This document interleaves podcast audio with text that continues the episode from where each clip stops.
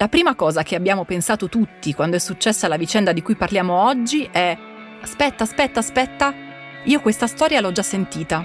Ah sì, ma è Succession. Invece no, anche se Rupert Murdoch e Logan Roy hanno un sacco di cose in comune. Ma lasciamo perdere la fiction, torniamo alla realtà e vediamo che cosa è successo nel mondo dei media. Sono Francesca Milano e questo è Coffee News, un podcast di Cora Media promosso da Allianz.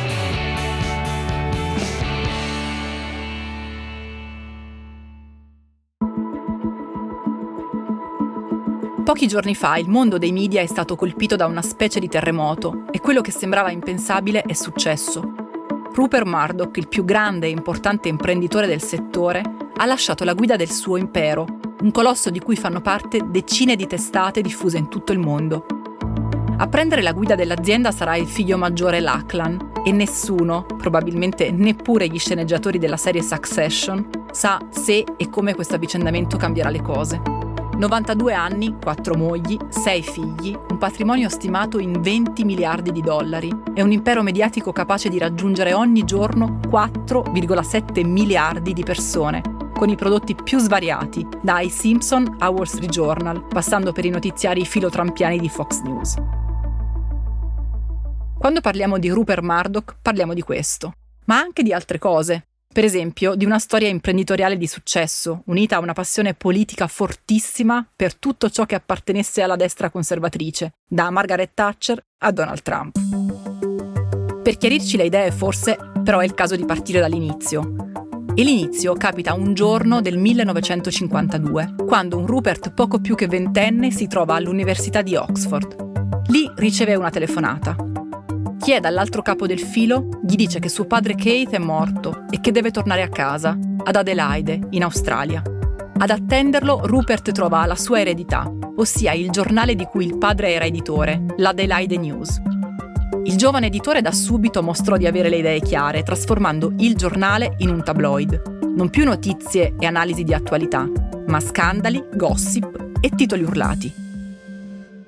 La qualità giornalistica diminuì ma le vendite crebbero. Da allora, e salvo pochissime eccezioni, quello è stato lo stile di tutti i prodotti targati Murdoch. Uno stile che un recente articolo del New York Times ha definito come basato su passione e rancore. Secondo il giornale newyorchese, infatti, la grande intuizione di Murdoch fu quella di diventare editore di giornali e tv che parlassero alla parte istintiva e profonda delle persone, invece che a quella razionale. Così, basandosi su questa formula magica e mettendosi alla ricerca di una stampa che fosse il più popolare possibile, negli anni Murdoch ha costruito il suo impero. Prima nel Regno Unito con il Times di Londra e i tabloid Sun e News of the World, poi e soprattutto negli Stati Uniti con il New York Post, il Wall Street Journal e con la Fox. Quest'ultima è stata probabilmente la sua creatura più famosa, sia perché alla guida di Fox ha realizzato alcuni prodotti di intrattenimento di enorme successo come la serie animata Simpson, sia perché all'inizio degli anni 2000 ha dato vita alla rete Fox News, considerata la voce più estrema della destra americana. I notiziari di Fox sono stati prima a sostegno di George W. Bush, poi all'opposizione di Barack Obama e di recente al fianco di Donald Trump, senza se e senza ma. La cosa più significativa in merito è che gira voce che Murdoch, Trump, lo detesti, che lo consideri un pessimo politico e un ancor peggiore imprenditore. Ma non importa, i dati di ascolti hanno dimostrato che sostenere Trump è la cosa più redditizia per Fox, e quindi è quella la direzione. Ora che a guidare l'impero dell'informazione e di conseguenza anche della politica di Fox Corporation sarà il figlio Lachlan, uomo di 52 anni che dice di voler seguire l'esempio del padre, nessuno sa se e come le cose cambieranno. Solo il tempo ci dirà in che direzione editoriale e politica andrà il nuovo Murdoch e magari anche se la serie Succession avrà un seguito. Coffee News è un podcast di Cora News prodotto da Cora Media e promosso da Allianz.